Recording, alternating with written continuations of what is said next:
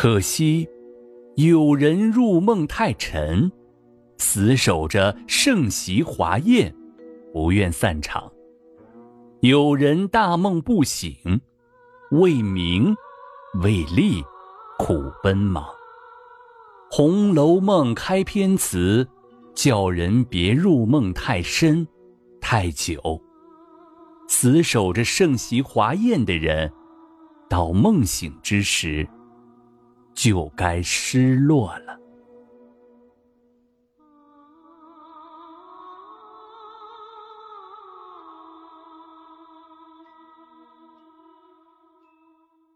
贾政回到家，宝玉又喜又愁，不得不出来见他。贾政回京，不敢回家，先朝见了皇帝。皇帝赐他一个月假，他才回家，先见贾母请了安。又让宝玉跟他去，问了功课，也就算了。八月初三是贾母八十大寿，自七月初头就有人来送寿礼，因客人特别多，贾赦、贾政、贾珍商量定，宁荣两府同时开宴，宁府带男客，荣府带女客，自七月二十八只安排到八月初五，客人上起皇亲国戚、王公大臣。吓到各家亲戚，最后一天是宴请梁府的男女管家。起初几天，贾母还兴致勃勃的看礼物，看着看着就厌倦了，就让凤丫头收了，以后有空再看。七月二十八，梁府张灯结彩，鼓乐喧天。贾赦等在贾母处替贾母向拜寿的还礼，邢夫人忙着招待女客，尤氏也不回去。白日待客，晚上陪贾母说笑，帮凤姐儿料理出入的器皿，夜间与李纨同住。这天晚上，尤氏回园，见园门大开，彩灯未熄，门房里没一人，让丫头叫人来关门吹灯。丫头找了一圈，也没找到人，尤氏就让传管事的女人。丫头找到二门外管事女人的议事房。见两个婆子正分果菜吃，就让他们传一位管事的奶奶来。婆子喝了些酒，又见是东府的丫头，不仅不给传，还夹枪带棒的骂起来。丫头气冲冲的回园，见尤氏正与袭人、宝琴、湘云及地藏庵的两个姑子说话，就一五一十的学了一遍。姑子与袭人就劝她别动气，这种话不该学，别气坏了奶奶的万金之体。尤氏就要叫这两个婆子来，姑子劝因是老太太千秋，千万别动气，尤氏才消了气。袭人派一个小丫头去园外找人，正碰见周瑞家的，就把方才的事学了一遍。周瑞家的仗着是王夫人的陪房，很有体面，加上他心性乖滑，专爱在各个主子跟前献殷勤，忙颠颠的跑去见尤氏。要打那两个婆子，尤氏说了门没关，灯没熄，万一出了事就不好办了。周瑞家的又去见凤姐儿，把事加油添醋的说一遍。凤姐儿说：“先把二人的名字记下来，过了这几天，捆上宋东府教奶奶发落。”周瑞家的平时与这几个婆子不和，得了这句话，当即派人把两个婆子捆了。关押在后院马棚里，又派人来叫林之孝家的。林之孝家的也不知道出了什么大事，慌忙坐车赶来，见了尤氏。尤氏说也不是什么大事，让他回去。这边的一个婆子和贾赦家的费婆子是亲家，费婆子得知此事，先隔墙大骂一阵，又跑来找邢夫人，说是周瑞家的使坏。挑唆脸二奶奶把他亲家捆在马圈里，过几天还要打，求太太找二奶奶说个情。邢夫人因讨鸳鸯碰一鼻子灰，前天南安王太妃来，只让探春一个人相见，对贾母、凤姐儿早一肚子气，对婆母她不敢怎样，对凤姐儿她有办法。次日晚上，她当着众人的面向凤姐儿陪笑说。我昨天晚上听说二奶奶生气，让周管家的娘子捆了两个婆子。你不看我的面子，看老太太的份上，放了他们吧。说完，上车而去。凤姐儿当众受辱，不由又羞又气，问赖大家的谁当了耳报神。王夫人问什么事，凤姐儿把昨夜的事说了。尤氏笑她太多事了。王夫人就命人把婆子放了。凤姐儿回到家，忍不住伤心落泪。贾母打发琥珀叫她过去，她忙洗了脸，施了脂粉，来到贾母处。贾母问他收了多少架饼封，他说十二架大的，四架小炕瓶，甄家的一架最好，粤海将军乌家的一架也说得过去。贾母说让凤姐收好，她要送人。随后，他让凤姐儿和尤氏吃过饭，帮两个姑子捡佛豆。贾母白天见两个本家孙女喜鸾和四姐儿长得好，留下二人，让二人也住进园中。派鸳鸯吩咐园中婆子，不许亏待二人。鸳鸯到稻香村不见李纨、尤氏，找到探春处，众人都在那里说笑。他就传了贾母的话，李纨吩咐下去，传与众人知道。尤氏称赞贾母想的周到，除了凤丫头，十个人捆在一起也不敌老太太。鸳鸯大发感慨，二奶奶操这么多心，还有人说三道四。方才见她眼圈红肿，显然是受委屈了。老太太疼宝玉，有人说偏心疼探春，还有人说偏心。宝玉又说一通死呀活的傻话。鸳鸯怕天晚关了园门，告辞出来。来到园门，鸳鸯见角门虚掩，门房里灯光闪烁，因要小便，他下了路，来到一块香山石后。忽听衣裳响，抬头看去，见两个人影慌慌张张的往树丛中躲藏。他从身影上认出其中一个是迎春房里的思琪，以为他和别的女孩子也在此方便，藏起来想吓他，就说：“思琪，你不出来，我要喊了。”思琪做贼心虚，慌忙跑出来，跪下哀求：“好姐姐，千万别让。”鸳鸯初时不明白，再看那个人影，是个小厮，已猜知怎么回事，问那是谁？思琪说：“是我姑舅兄弟。”那小厮只得过来，磕头如捣蒜。二人苦苦哀求鸳鸯千万别说出去，救他二人性命。鸳鸯让他们快走，定会为他们守口如瓶。他们仍拉住鸳鸯不放。这时。听得门口有人说：“金姑娘出去了，锁门吧。”鸳鸯忙说：“我在这里有事，稍等片刻。”二人只好松开他。思琪自小和表哥青梅竹马，大了，双方又都品貌风流，就私定了终身。他们平日眉来眼去，只是没机会亲近，就买通看后门的婆子，趁乱放他进来。二人刚要成起好事，恰被鸳鸯撞破，那小厮只好走了。思琪一夜没睡好，次日见到鸳鸯，脸上红一阵白一阵的，无地自容。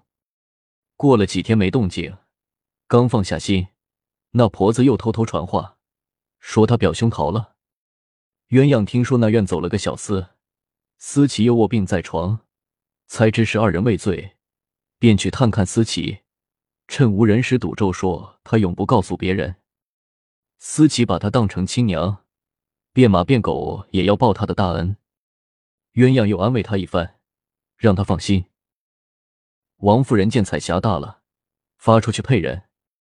满府的人只有彩霞同情赵姨娘，赵姨娘就想把她给贾环收房，让贾环去向王夫人要。贾环认为漂亮丫头多得很，再说她年纪还小。根本就没放在心上，赵姨娘没法，只好来求贾政。贾政说：“忙什么？让他们好好读书，过二三年也不晚。我已看中两个丫头，一个给宝玉，一个给环儿。”正说着，忽听外间一声响，二人吓了一跳，出来一看，原来是窗扇没支好，滑落下来。赵姨娘骂丫头几句，让自己的丫头把窗子上好。那窗原是赵姨娘的丫头小雀在外偷听碰下的，她慌忙赶到怡红院，叫开门，见宝玉已经睡下，就说让二爷小心点儿。他听到赵姨娘与老爷说宝玉，不知想做什么，说完就匆匆走了。宝玉只怕贾政让他背书，忙穿衣起来，也不知该温习哪篇好了。温这篇，怕贾政让他背那篇；温那篇。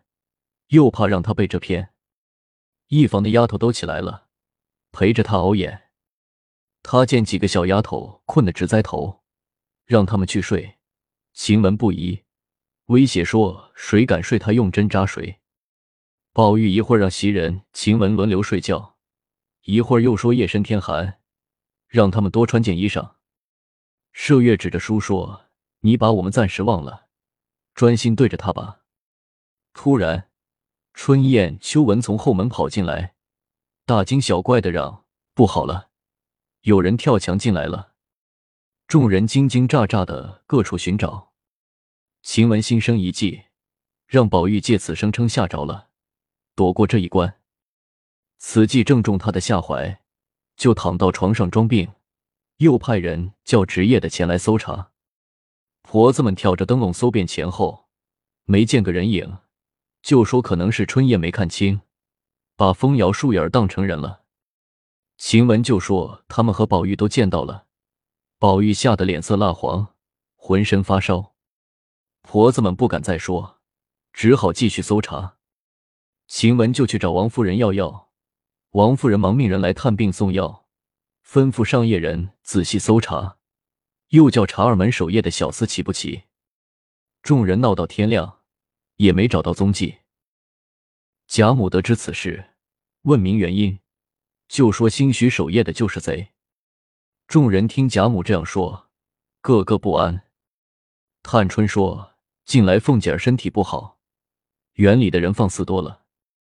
初时小赌赌，越赌越大胆，竟开了赌局，三五十吊钱大输赢，还发生过争吵相打之事。”贾母问。你为什么不早说？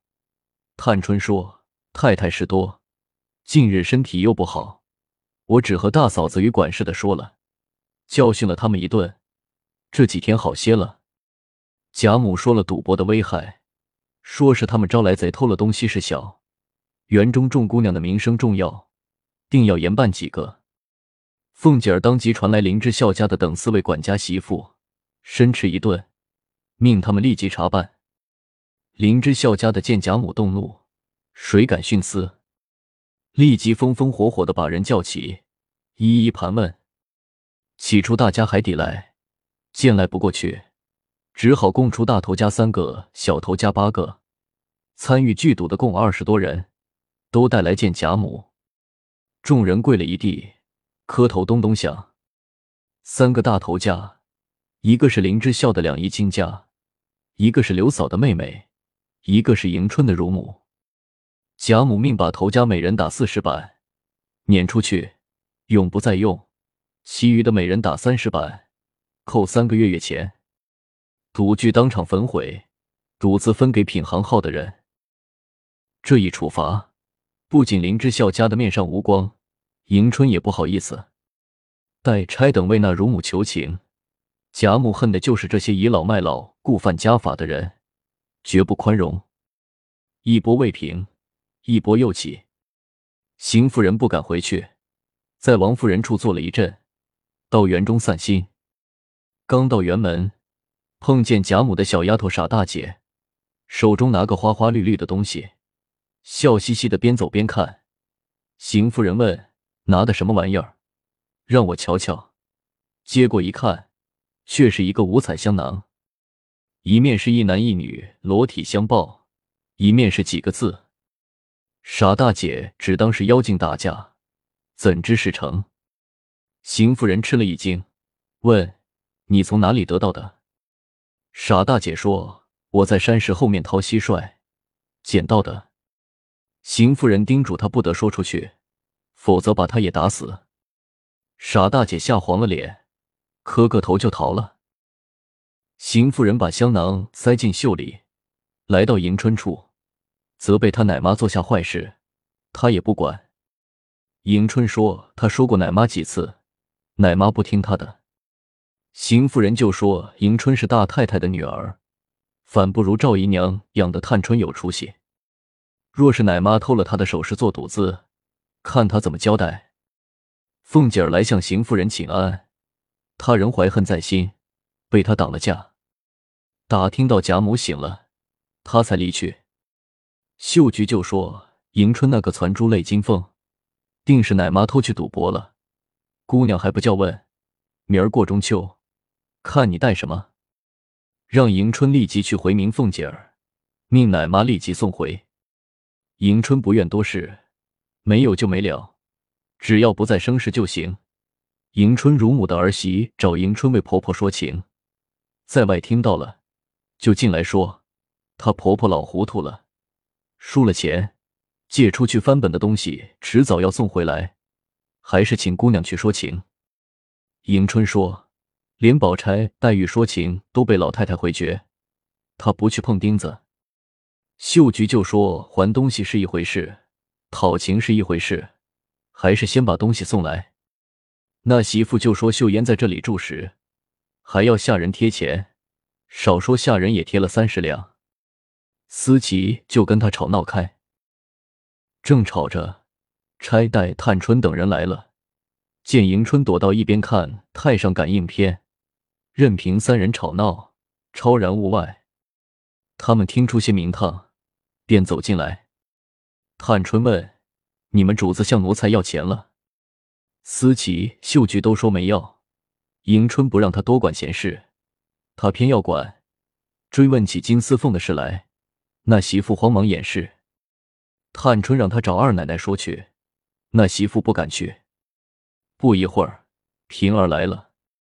原来探春一进门便使眼色让世叔去请的，那媳妇这才慌了手脚，又是让座，又要分辨。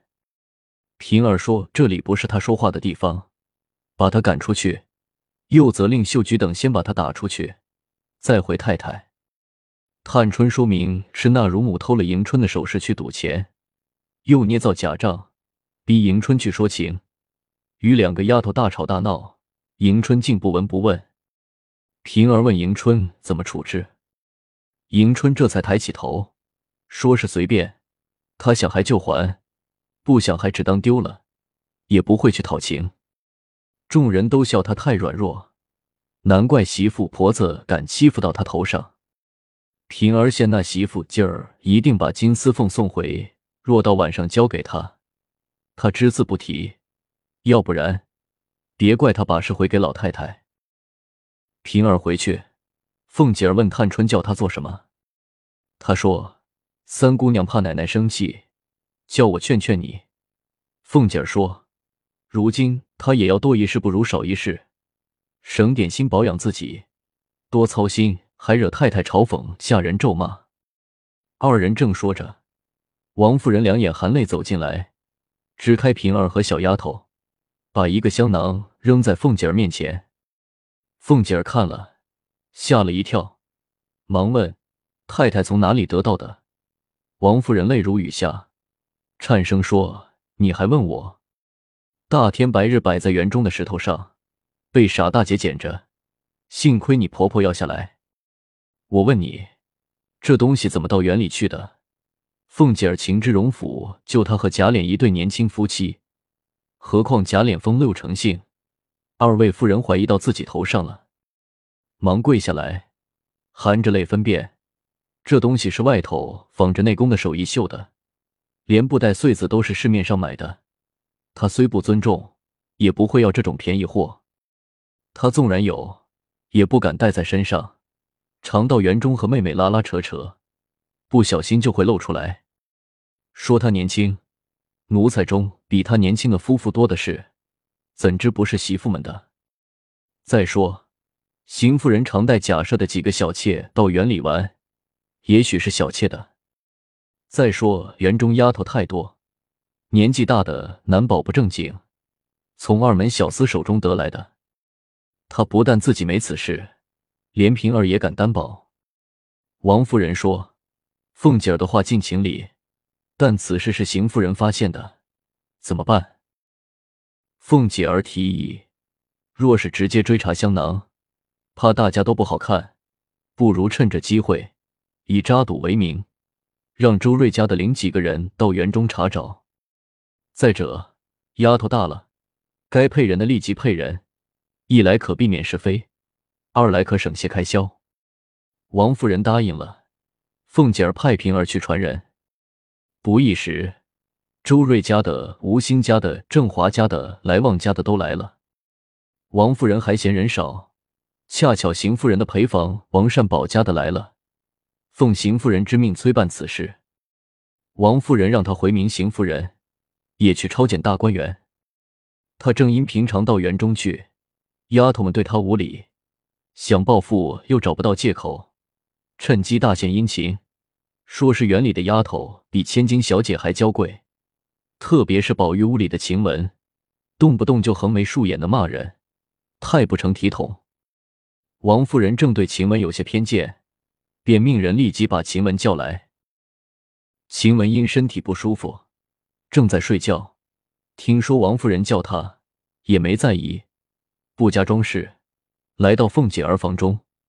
王夫人看他那模样，大有杨贵妃春睡昔时捧心之娇态，不由大怒，冷笑着骂：“好一个病西施！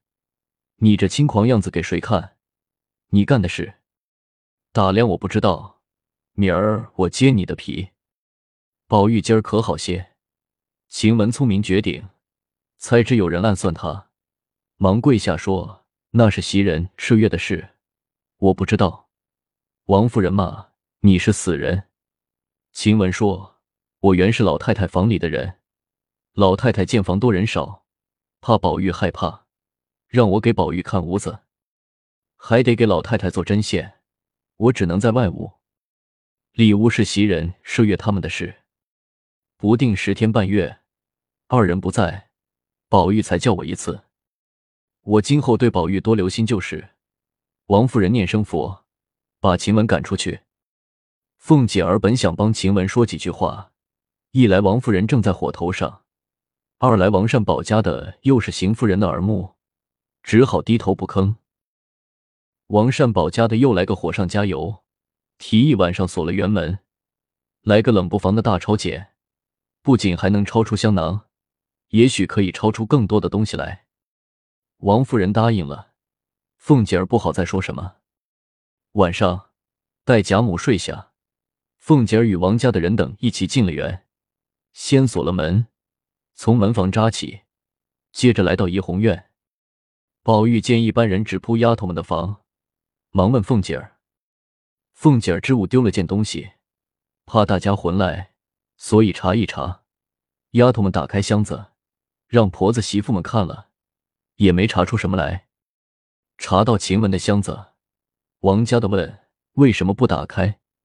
晴雯一下子把箱子掀个底朝天。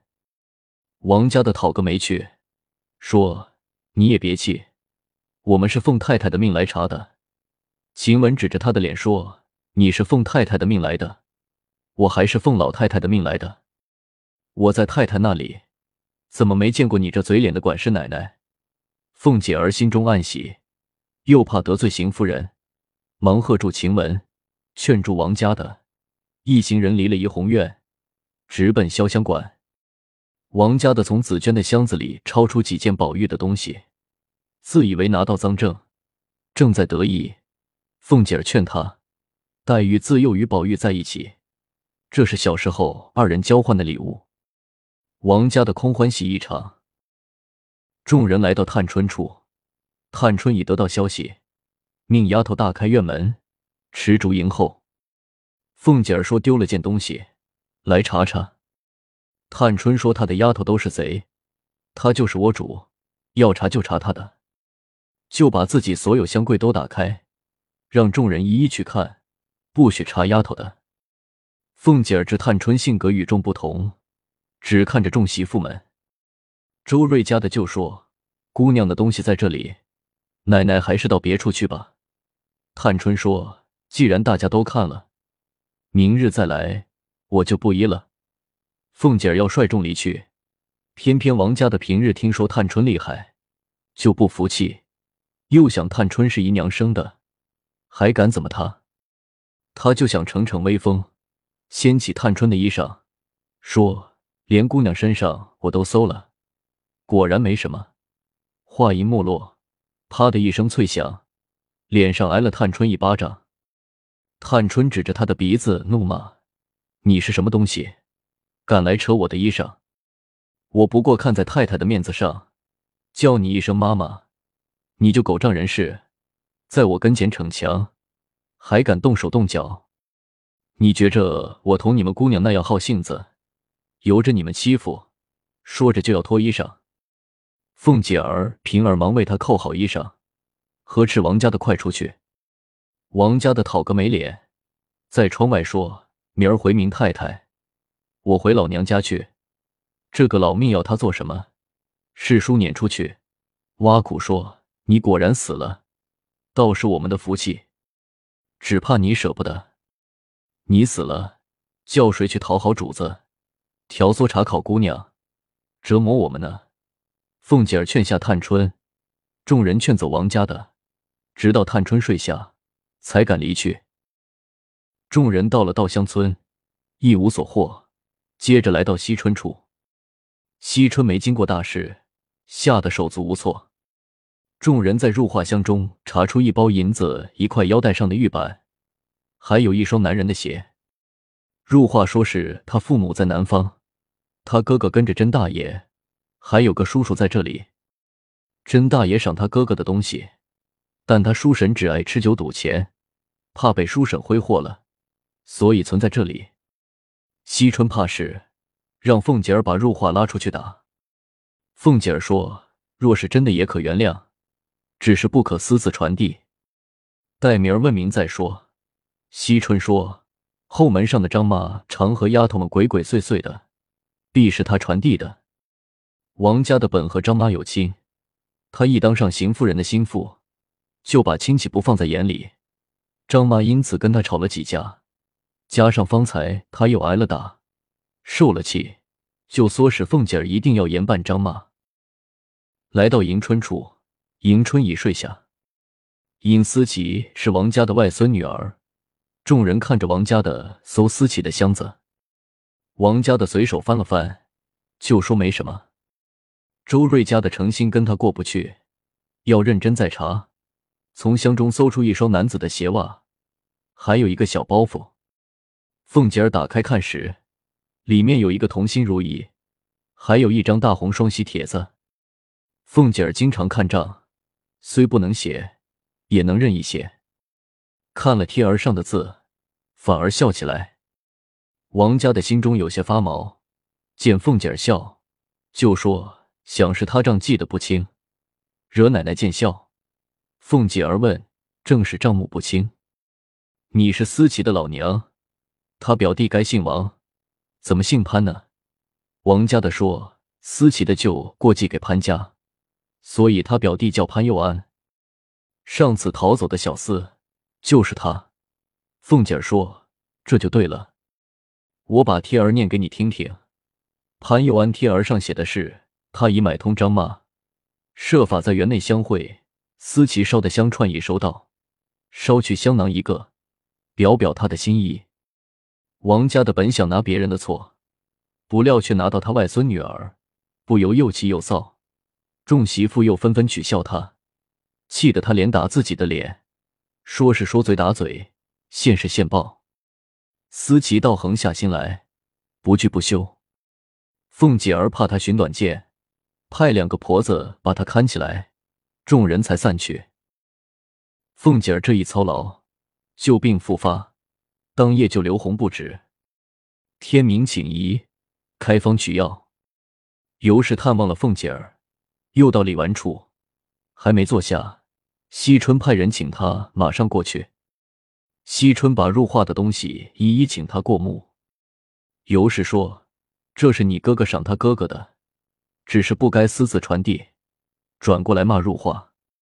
惜春指责他没管好丫头，反怪罪丫头，再也不要入画，随便他处置。尤氏左说右劝，惜春不仅不听，反说如今他大了，听到对兄侄的议论，甚至连他也编派进去，让他没脸见人，今后再也不进宁国府。尤氏劝不下来，加上心中本有毛病，不由恼羞成怒，起身走了。他正要到王夫人房中，迎面碰上一个老嬷嬷，说是甄家犯了罪，被抄了家，把一些财产藏到王夫人处，现在正忙乱，还是不去为好。尤氏又转回李纨处，李纨近日生病，拥被坐在床上，见他气色有异，只是呆坐着，招呼他吃点心，他不吃，请他吃茶面子。李纨才知他已知昨夜的事。宝钗来到，说是薛姨妈病了，她要回去给妈作伴，因上房忙乱，就先不给老太太、太太说。探春、湘云来到，得知宝钗要回家，探春说：“回去好，别再过来了。”尤氏问：“怎么撵客人？”探春说：“别说亲戚，一家亲骨肉还窝里反。”斗得乌眼鸡似的，恨不得你吃了我，我吃了你。他又说昨夜打了王家的，看谁能把他打一顿。尤氏这才说出惜春的事。探春说惜春从来如此，又说王家的回去被邢夫人好一顿打，怪他多事。尤氏、李纨都说活该，探春却认为是邢夫人使的障眼法。尤氏来到贾母处。王夫人正向贾母说甄家如何获罪、抄没家产来京治罪的事，贾母心中不自在，见尤氏过来，说了凤姐儿妯娌有病的事，又提起八月十五赏月。王夫人说园中赏月虽好，只是风凉，贾母要多穿件衣裳。说着摆上饭来，尤氏事后贾母吃了饭，才坐下吃饭。饭罢回府。见门口停着五辆车，知道又是贾珍父子请来赌博的。原来宁府一逢国丧，二逢家丧，贾珍父子不能自意玩乐，就招了本族的破落子弟各府的公子哥到后园，名为练武射箭。十位赌东道，游输者摆酒请客，整日杀猪宰羊，屠鸡割鸭。个人还带来自家的厨师，翻着花样做好吃的。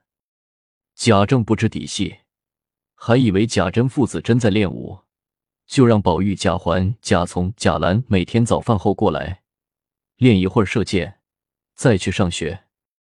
渐渐的，贾珍嫌赌射不过瘾，就设起赌局，或是磨骨牌，或是掷骰子，把各国公府变成大赌场，还雇了一班十四五岁的漂亮小厮当佣人。不仅薛蟠成了常客。邢夫人的弟弟秀烟的父亲邢德全也时常光顾，一醉就抱怨他姐姐如何把持了邢家的家产，害得他一贫如洗。尤氏也不敢管，只好听之任之。次日，贾珍见西瓜、月饼都准备好了，就说：“咱家有丧事，不能过节，今儿过吧。”命人杀猪宰羊，备了酒席。摆在惠芳园从绿堂，吃过晚饭，贾珍带妻妾入席，饮酒赏月。贾珍吃得高兴，让几个妾吹的吹，唱的唱，接着又行酒令。三更时分，忽听墙下有叹息声，大家不由毛骨悚然。贾珍厉声喝叫：“是谁？”连问几声，无人搭理。尤氏说：“也许是墙外有人。”贾珍说：“那边是祠堂，怎会有人？”话音未落，一阵风响，祠堂里噼里啪啦一阵门山开合之声。众人只觉冷气森森，毛发倒竖，就连天上的月亮也不再明亮。贾珍胆虽大，也十分畏惧。又坐一会儿，各自回房。次日，贾珍查看祠堂，门窗关得好好的。只以为酒醉自怪。晚上，以贾母为首，宁荣二府的人汇集大观园，先设香案拜了月，然后登上假山，来到秃壁山庄，丫头们摆上酒席，贾母居中坐了，爷们分坐两边，邢夫人领姑娘们坐在屏风后。贾母见桌子没坐满，让三春出来挨着她坐下，命人折来一枝桂花，行击鼓传花令，鼓停时，花在谁手中，谁吃一杯酒，讲一个笑话。第一个就轮到贾政。因他平日不苟言笑，一张嘴，大家都笑了。他讲了一个怕老婆的故事。下一个轮到宝玉，他因贾政在座，本来就局促不安，生怕讲不好落个没口才，讲好了又怕说他只会耍贫嘴，就要求换一种方法。贾政就让他以秋月为题做一首诗，又限定不许用常形容月色的堆砌字眼。这一来正对了宝玉的心思，提笔写了一首诗。贾政看了，点头不语。贾母知贾政对宝玉格外严厉，能点头就已不错了，就把海南带来的扇子赏宝玉两把。贾兰见二叔得奖，也作一首。贾政喜不自胜，讲给贾母听。贾母让贾政奖赏他。再一个轮到贾赦。贾赦讲了一个母亲偏心眼的故事，贾母半天才笑。贾赦知道惹贾母疑心，忙起身为贾母把盏，扯些别的话题。花又落到贾环手里，他也做一首诗。贾政看了，说他和宝玉真是难兄难弟，难以教训。宝玉要学温庭筠，弟弟要做曹唐。贾赦看了，却连声称赞。说是他们这种人家，十几个字就能做官，没必要寒窗萤火，读成书呆子，只管这样做下去，荣府世袭的前程就是他的。到了三更天，贾母让贾赦、贾政都走，让众姊妹多乐一会儿。贾母让撤去围屏，两桌合一桌。他见少了宝钗姊妹理完妯娌，特别是少了凤姐儿。席上冷清了不少，心中不是滋味。王夫人就劝：往日人多是亲戚，贾政回来，阖家团圆，人少反比往年有趣。贾母让打十番的远远吹笛子，以助酒兴，又让尤氏讲笑话。尤氏刚讲个头，见贾母合眼，看天色不早，就让贝小轿送贾母去睡。众人随着走了。一个媳妇收拾器皿，见少一个茶盅，席间又没打，就四下找，却碰见紫娟、翠缕二人找姑娘。翠缕让那媳妇放心，茶盅是史姑娘吃茶端走了，但不知人在哪儿。原来黛玉见宁荣府阖家团聚，宝钗也在家赏月，不由心中悲凉，倚栏垂泪。湘云见席上贾政兄弟宝玉叔侄恣意纵横，他插不进嘴，就约黛玉自去联句作诗。山下有个凹晶馆，正与秃壁相对，而且临着池塘，正好对水赏月。二人来到山下，见看管的婆子已熄灯睡觉，无人打扰，就坐在廊下竹墩上赏月。二人闲聊了几句，听了会儿笛子。商量如何献韵。黛玉说：“咱们数栏杆，从这头到那头，有几根就是第几韵。二人一数，共是十三根，就以十三元为韵。”黛玉起了第一句，湘云接下去，二人互相连句。待湘云说出“寒塘渡鹤影”时，黛玉对上“冷月葬尸魂”。湘云认为这一句虽新奇，只是太颓丧了。他正在病中，不该做这种过于凄清的事。黛玉说：“只有这样才能压倒湘云。”妙玉走来说：“事实虽好，过于悲凉，不必再续下去，否则失之堆砌，反不显这两句了。”二人诧异的问他怎么来了。他说：“他听到笛声，也出来赏月，在此听他们连句。现在酒席早散，两个丫头正找他们。”天已快亮，让二人跟他到庵中坐坐，吃杯茶。三人来到庵中，正吃着茶，一群丫头婆子找了来。妙玉让丫鬟领他们到另一间屋里去吃茶，他取来纸笔，把诗续完，说：“这就不觉凄凉了。”二人告辞，回潇湘馆同睡一床。故事未完，精彩待续。